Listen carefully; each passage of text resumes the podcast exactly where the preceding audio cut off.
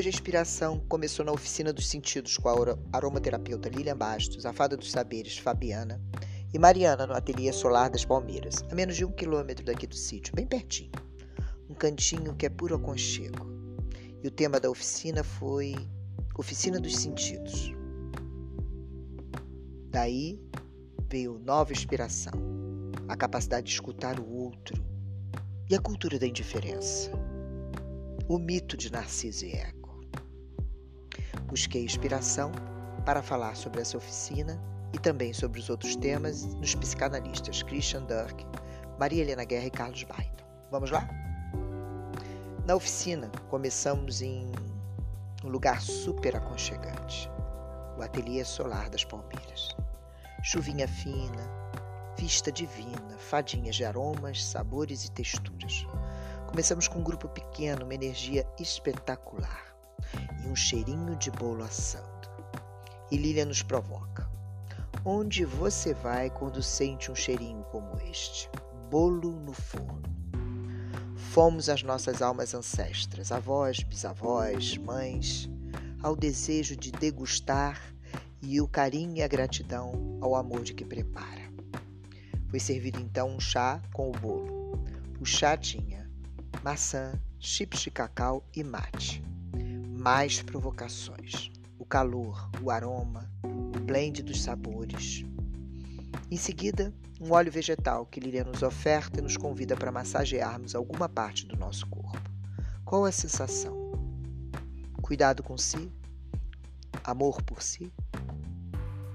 Em seguida, nos foi apresentada a energia, a textura e o aroma, o valor das plantas de uma mesma família, segundo Lilia. Boldo, mirra e patchouli. Que viagem gostosa! Depois, apenas com a luz natural e de olhos fechados, degustamos o aroma de um vapor e só depois saberíamos o que tinha naquele blend. Eucalipto, folha e o óleo essencial e lavandim para acalmar e trazer leveza, refrescante, chamada de mistura pacificadora. Devemos com ela massagear a região dos pulmões onde nasce a tristeza. O eucalipto cura e a lavanda acolhe, segundo o aromaterapeuta, que nos entregou uma receitinha. 100 ml de azeite com 10 gramas de folha de eucalipto em banho-maria. Quando alterar a cor da mistura ficar esverdeada, está pronta para uso. Sempre morna para massagem. A oficina nos remete a pessoas e vivências com pessoas que amamos muito e que em alguns casos não estão mais conosco. A emoção transborda, o grupo acolhe e prosseguimos, pois sabemos que dores estão presentes na memória e esta é ativada quando provocamos nossos sentimentos. A oficina seguiu com o eterno movimento da natureza, nos motivando a não adoecer, nos cuidar, nos amar, nos comunicar, olhar para o outro, olhar para si colocar nossas energias em yang em equilíbrio, vivenciar o reconhecimento de si e do outro através de sabores, conexão com a natureza, muita conexão. Será que todos que estavam presentes perceberam a beleza do que vivemos? A raridade que este mundo impõe a momentos como estes? Vamos mergulhar no quanto que vivemos na oficina dos sentidos está ficando raro? Gratidão, em primeiro lugar, às fadas Lilian, Fabiana e Mariana, que fizeram tudo com tanto amor e carinho. Vamos a entendimento de por que isso hoje em dia é tão raro. A manchete do El País de 30 de outubro de 2021 traz a seguinte provocação: A solidão é uma epidemia e um negócio. No futuro, será que pagaremos para ter amigos? Continua a matéria.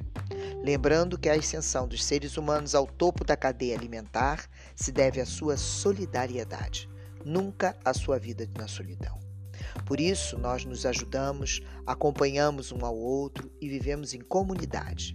No entanto, nos últimos anos a solidão vem atingindo níveis epidêmicos. Os efeitos da crise do coronavírus para o isolamento social pode ser mais bem entendido com números.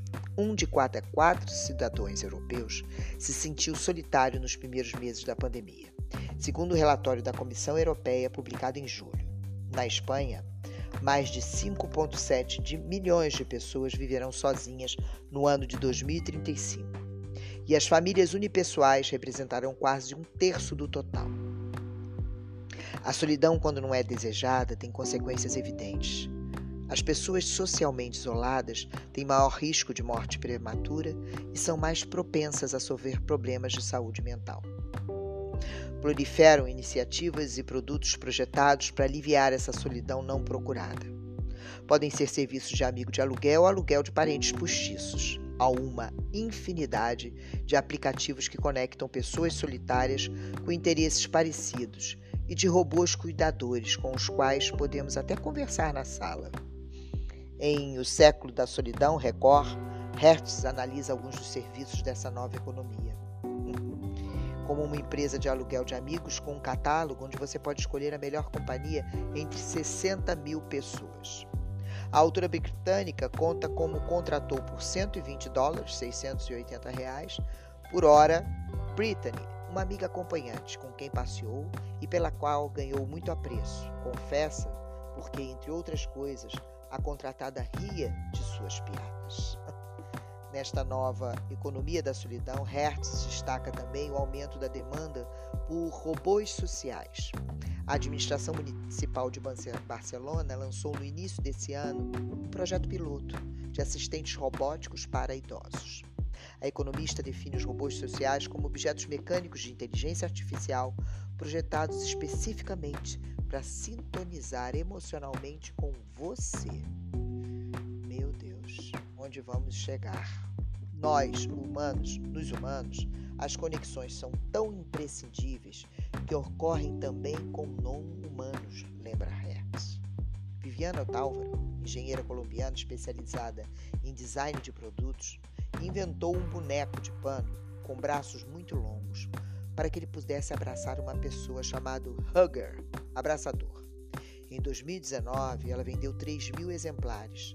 Em 2020, ela vendeu 10 mil exemplares. Cerca de 70% da venda foram para adultos presentearem outros adultos. Para Otálvaro, o que explica esse envolvimento emocional é o fato de que o boneco é um símbolo e não substitui ninguém. É uma lembrança do outro, de alguém. E te lembra também que você não está sozinho boneco simboliza pessoas que você ama e que estão longe ou já não estão mais aí, afirma por telefone de Medley. A necessidade de estar em coletividade está na ordem do dia. Com a pandemia, o tecido social ficou bastante afetado e agora é que ele está sendo reconstruído.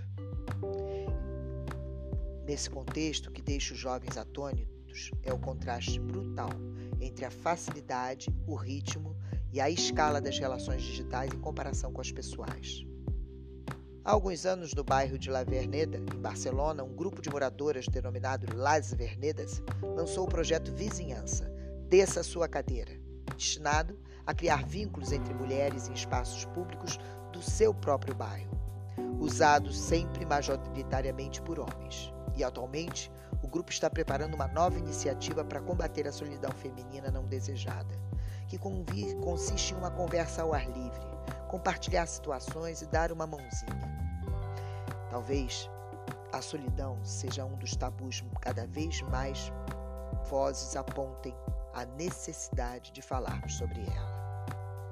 Solidão não significa que alguém fracassou, mas simplesmente que você está vivo, escreve Olivia Lenk em seu livro A Cidade Solitária Aventuras na Arte de Estar Sozinho. Mas qual a construção de vida com o outro? Seja ele um ou alguns. Está baseada na empatia ou na indiferença?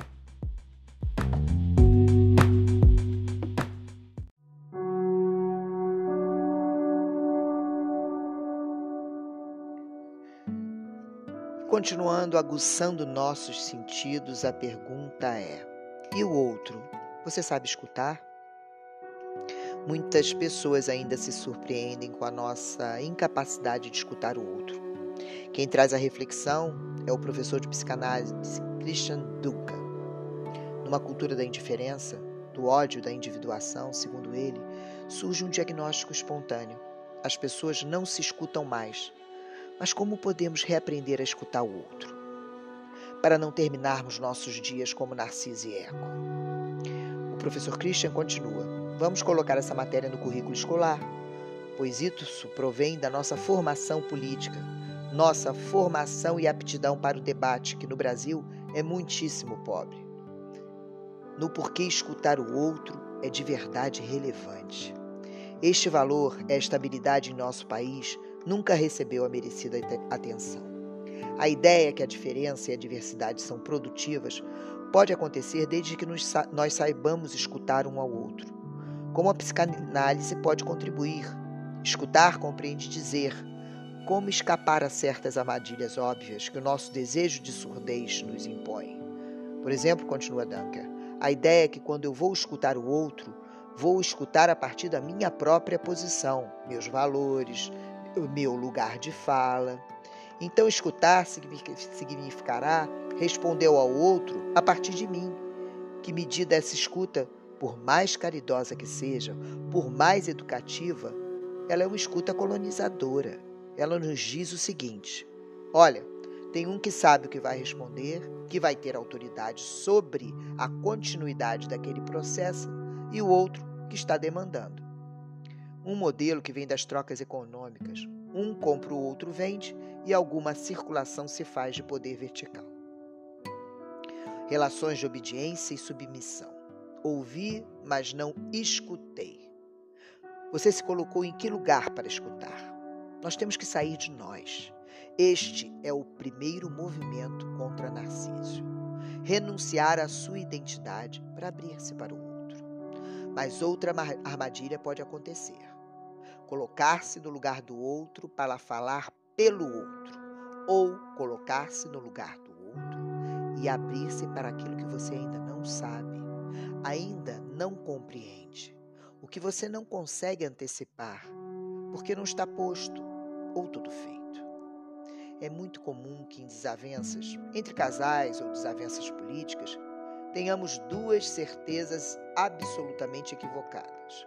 Uma, o outro sabe o que ele quer, ele tem um plano por trás. Ele está sendo claro, muito claro, mas para com ele mesmo. Errado.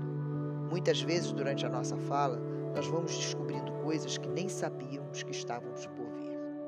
E segundo, segunda terceira equivocada, certeza equivocada é imaginar que somos soberanos do que queremos dizer e que a comunicação se dá desta forma. O que eu quero dizer e o que o outro quer dizer e se eu estou certo, o outro está errado. E se ele está certo, eu estou errado. Ou seja, a binariedade das relações com a verdade. Na maioria das vezes, ambos estão equivocados. E podem estar os dois com fragmentos de razão. Então, essa ideia que a verdade é um lugar terceiro, que ela está na disputa de quem a possui, é um erro que nos ensurdece, que prejudica totalmente a comunicação mas um tema super importante para que a comunicação tenha sucesso. Precisamos nos abrir para o fracasso da comunicação. Lacan dizia que a essência da comunicação é o mal entendido. Veja isso. Reconhecer que nesta partilha estamos todo o tempo entre dois espelhos, em uma comunicação entre dois surdos, dois cegos, entre dois monólogos. Como sair disso? Reconhecer que a nossa comunicação, que a nossa troca deixa sempre um resíduo, deixa sempre algo entredito, maldito. Localizar a abertura em relação a isto é a tarefa da escuta, sem angústia, sem sensação de perda. Isto pode ser produzido, buscado. Uma boa relação de escuta é aquela que consegue suportar a incerteza. Vou repetir. Uma boa relação de escuta é aquela que consegue suportar a incerteza.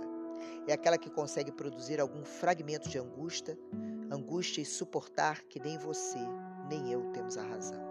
No seu sentido maior e substantivo. Mas ao mesmo tempo, eu e você participamos de uma experiência maior, aberta, que se chama troca pela linguagem. Apreciemos e vivamos isso em nossas vidas. Escutar o outro é renunciar à telepatia. Eu já sei o que você está pensando e vou colocar palavras na sua boca. Também é renunciar à atitude do tudo bem, se você sabe, você fica com todo o saber e eu me recolho na minha caverna. Escutar o outro é renunciar à posição de poder.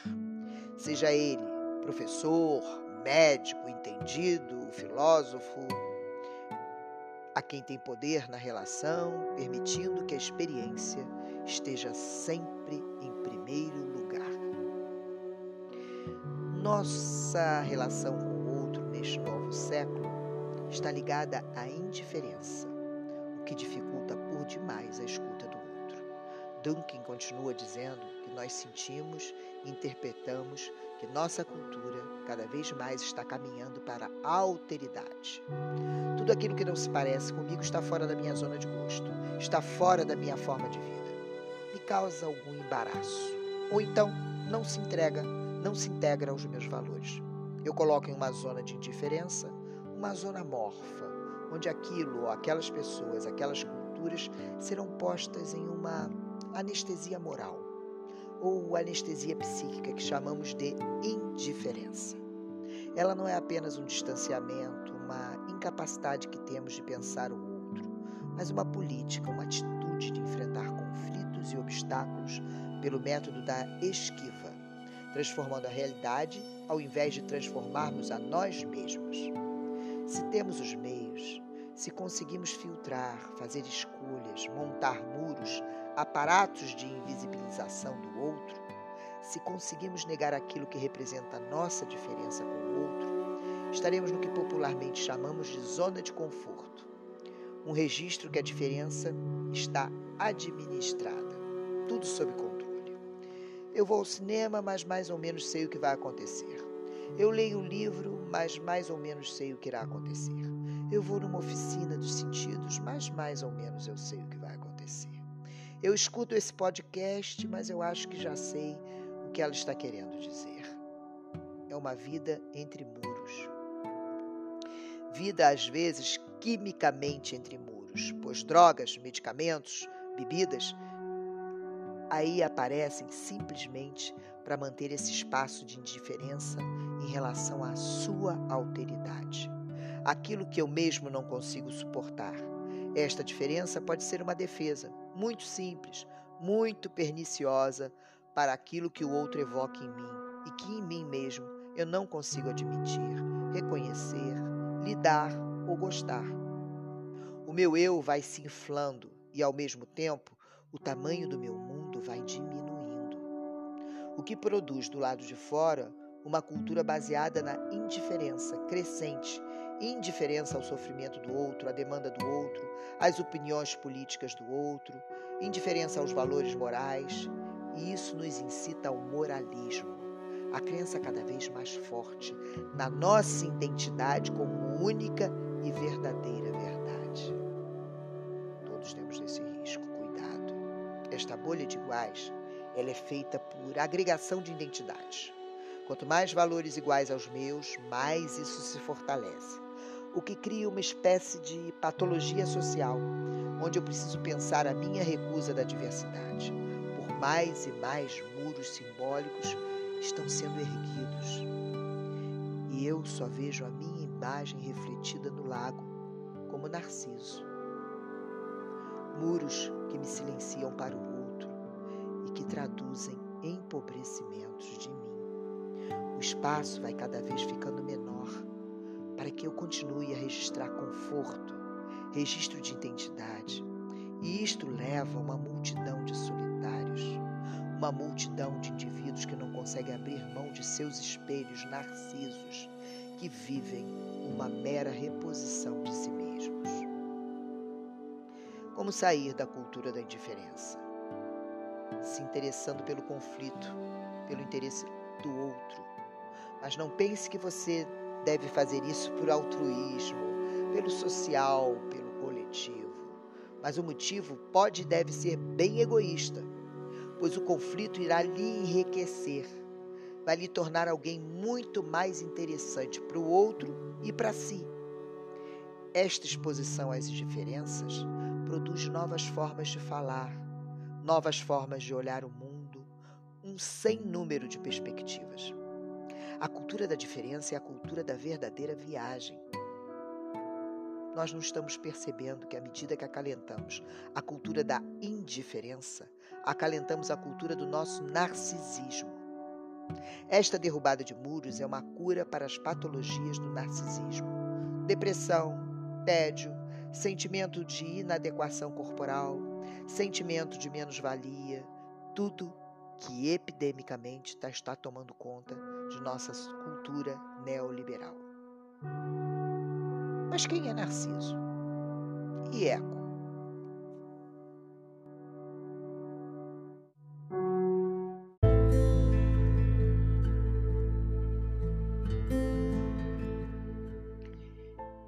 Mas quem é Narciso? Eco?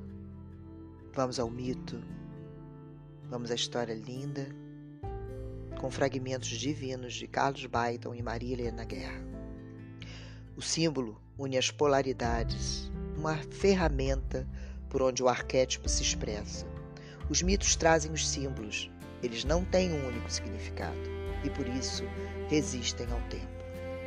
Vamos ao mito de Narciso. Narciso foi filho de uma linda ninfa, Liríope, e Césifo, deus, seu estrupador.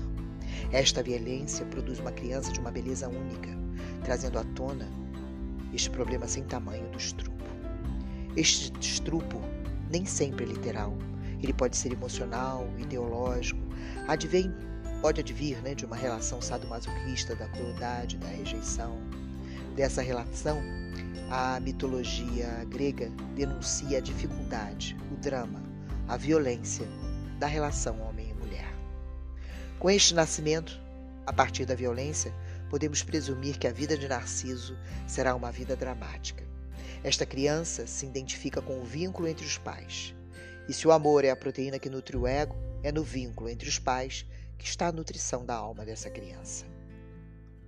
Ele nasce com essa marca e, por sincronicidade, terá muita dificuldade de se relacionar. Sua gestação foi indesejada por razões óbvias, e no nascimento, sua mãe se encanta de imediato por ele.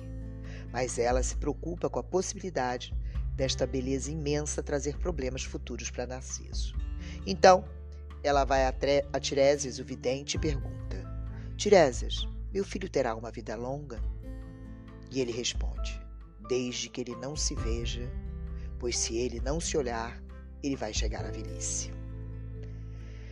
Não se ver, não se conhecer, já nasce com a previsão de não poder se conhecer. Quando Tiresias, o vidente, diz isso, ele invalida a vida de Narciso como um homem grego, pois sem se individuar na Grécia, um homem é fadado à tragédia. No Olimpo havia uma outra ninfa linda e alegre chamada Eco. Um dia, ela usou o seu bate-papo para distrair Hera, e assim Zeus aproveitou para sair e fecundar outras ninfas. Quando Hera descobre o truque, fica furiosa e coloca sobre Eco uma maldição. Ela não poderá falar mais o que bem quiser.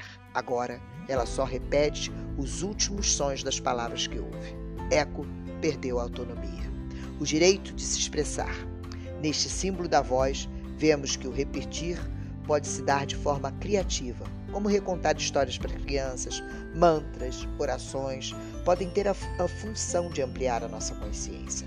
Mas temos a repetição quando não elaboramos uma determinada situação. Por um lado, pode ser que aprendamos, mas se não elaborarmos, será apenas uma repetição. A restrição da voz de eco gerou esta limitação, impedindo-a de se exprimir. O mito está representando princípios que se encontram e nosso espírito, na busca da totalidade, precisa da simbolização. Buscamos transcender, não nos prender ao concreto.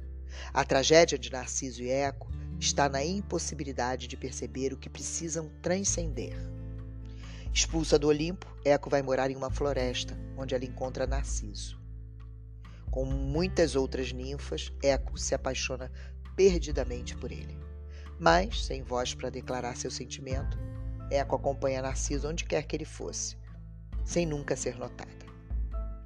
Um dia, Narciso sai com os amigos para caçar e se afasta do grupo. Neste momento, Eco estava por perto e o observava. Esta floresta onde eles estão representa simbolicamente os mistérios da adolescência, onde, em torno do pulsar da sexualidade, a criança é então lançada na vida adulta. Narciso estava com os amigos, mas a sexualidade o impulsiona na direção do outro, o arquétipo da conjunção que perpetua a nossa espécie. Narciso vê Eco, mas ela não pode falar o que sente. Então acontece o lindo diálogo na floresta entre Narciso e Eco, que tem muitas diferenças nesse momento. Ela querendo se declarar e ele apenas procurando os amigos. Então dá-se o diálogo. Eco, Narciso diz: Aqui não há alguém. Eco, há alguém. Narciso diz: Vem. Eco diz: Vem. Ele pergunta: Por que foge de mim? E Eco diz: Por que foges de mim? Narciso: Vem para junto de mim, unamo-nos. Eco diz: Unamo-nos. Narciso: Quando ela realmente se aproxima: Afasta-te de mim, nada de abraços, prefiro morrer, não me entrego a ti. E Eco diz: Me entrego a ti. Este é o diálogo. A ausência de diálogo, busca de encontro e a tragédia do desencontro. Quantos e quantos de nós não conseguimos ouvir o outro? Cada um acaba ouvindo o que quer ouvir. Eco se frustra, não consegue administrar essa negação.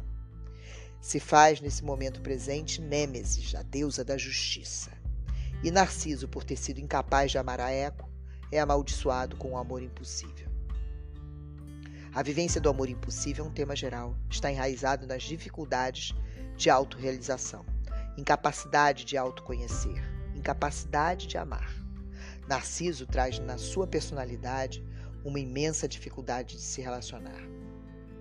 Com indiferentes, constroem muros com um risco enorme de desestruturação, impedindo o avanço, o desenvolvimento. Junto com isso surge a sua necessidade de amar, mas incapaz de se realizar com outra pessoa. Simbolicamente, permite o desenvolvimento espiritual das pessoas. Na materialização, na satisfação imediata da vida, nunca vai residir a grandeza humana. E desse modo, nos tornamos repetitivos. Vivemos sempre a mesma coisa. O ser humano necessita sempre de muito mais que isso. A criatividade do ser humano é a busca da nossa totalidade. Essa vivência de Narciso, impossibilitado de amar por um lado, mostra uma intensidade na busca do amor. E então surge a sua paixão por ele mesmo, quando vê a sua imagem refletida nas águas da fonte, ou melhor, na sua origem. Não esqueçam que pai de Narciso era Deus do rio. Uma paixão semelhante à que Eco tem por ele. E na hora que ele tenta tocar no objeto de sua paixão, ele desaparece. O sofrimento e o desespero aumentam, inconformado, Narciso começa a se agredir provocando hemorragias generalizadas no seu corpo e o seu risco de vida é iminente. Simbolizar para compreender os princípios que estão na caminhada desses dois mitos. Apaixonar-se por si mesmo seria a possibilidade de transcender? Se Narciso compreende que seria fora da literalidade do conto, um chamado para ir na direção de sua alma, ele começaria uma viagem mística fantástica iria em direção à sua autorrealização. Mas ele precisava elaborar a sua infância e a violência inerente à sua trajetória. Mas ele teria que encontrar suas sombras, que é o grande nó do autoconhecimento. Precisamos ver nossas luzes e nossas sombras. Precisamos conversar com nossas sombras, olhar nossas luzes e jogar luzes sobre nossas sombras. O autocuidado deve trazer um equilíbrio na nossa autoestima, sem excessos, sem literalidade, sem nos tornarmos um narciso. Com equilíbrio, acontece a justa medida. A elaboração do nosso eu envolve pequenos e rotineiros cuidados conosco. A mente de Narciso, uma vez se abrindo, teria que incluir o outro em sua vida. E Eco, por sua vez, tinha na sua essência a capacidade de sentir compaixão, empatia pelo outro, mas a ela faltou a possibilidade de lidar com a frustração, com a negação do outro, e deste modo ela também se petrifica, sem conseguir realizar a sua transcendência. Esse mito nos traz a impossibilidade da relação com o outro. Ele traz a frustração, aquilo que mais buscamos e símbolos para que possamos enxergar o que a vida de verdade nos oferece. E nesses caminhos encontramos a autorrealização. Carlos Baito definiu o ego como a possibilidade que a pessoa tem de elaborar as suas frustrações. A busca daquele outro pode ser uma porta aberta para o encontro do outro em si mesmo, encontrar a sua autoestima. No final, ele morre de desgosto por admirar tanto a imagem e não conseguir possuí-la como previsto na maldição. Outras histórias dizem que ele morreu afogado ao tentar tocar na imagem que, que via refletida. Na fonte onde ocorreu a morte de Narciso, teria nascido uma flor amarela de pétalas brancas. Ela simboliza a tentativa do personagem em possuir aquela imagem e não conseguir. Deste modo, finalizo esse podcast honrando e buscando em cada um de meus encontros as diferenças, a empatia, a essência da vida em todos nós, aguçando para isso todos os meus sentidos. Eu sou Carla Gama, buscadora de mim e ativadora em cada uma de vocês da busca de si.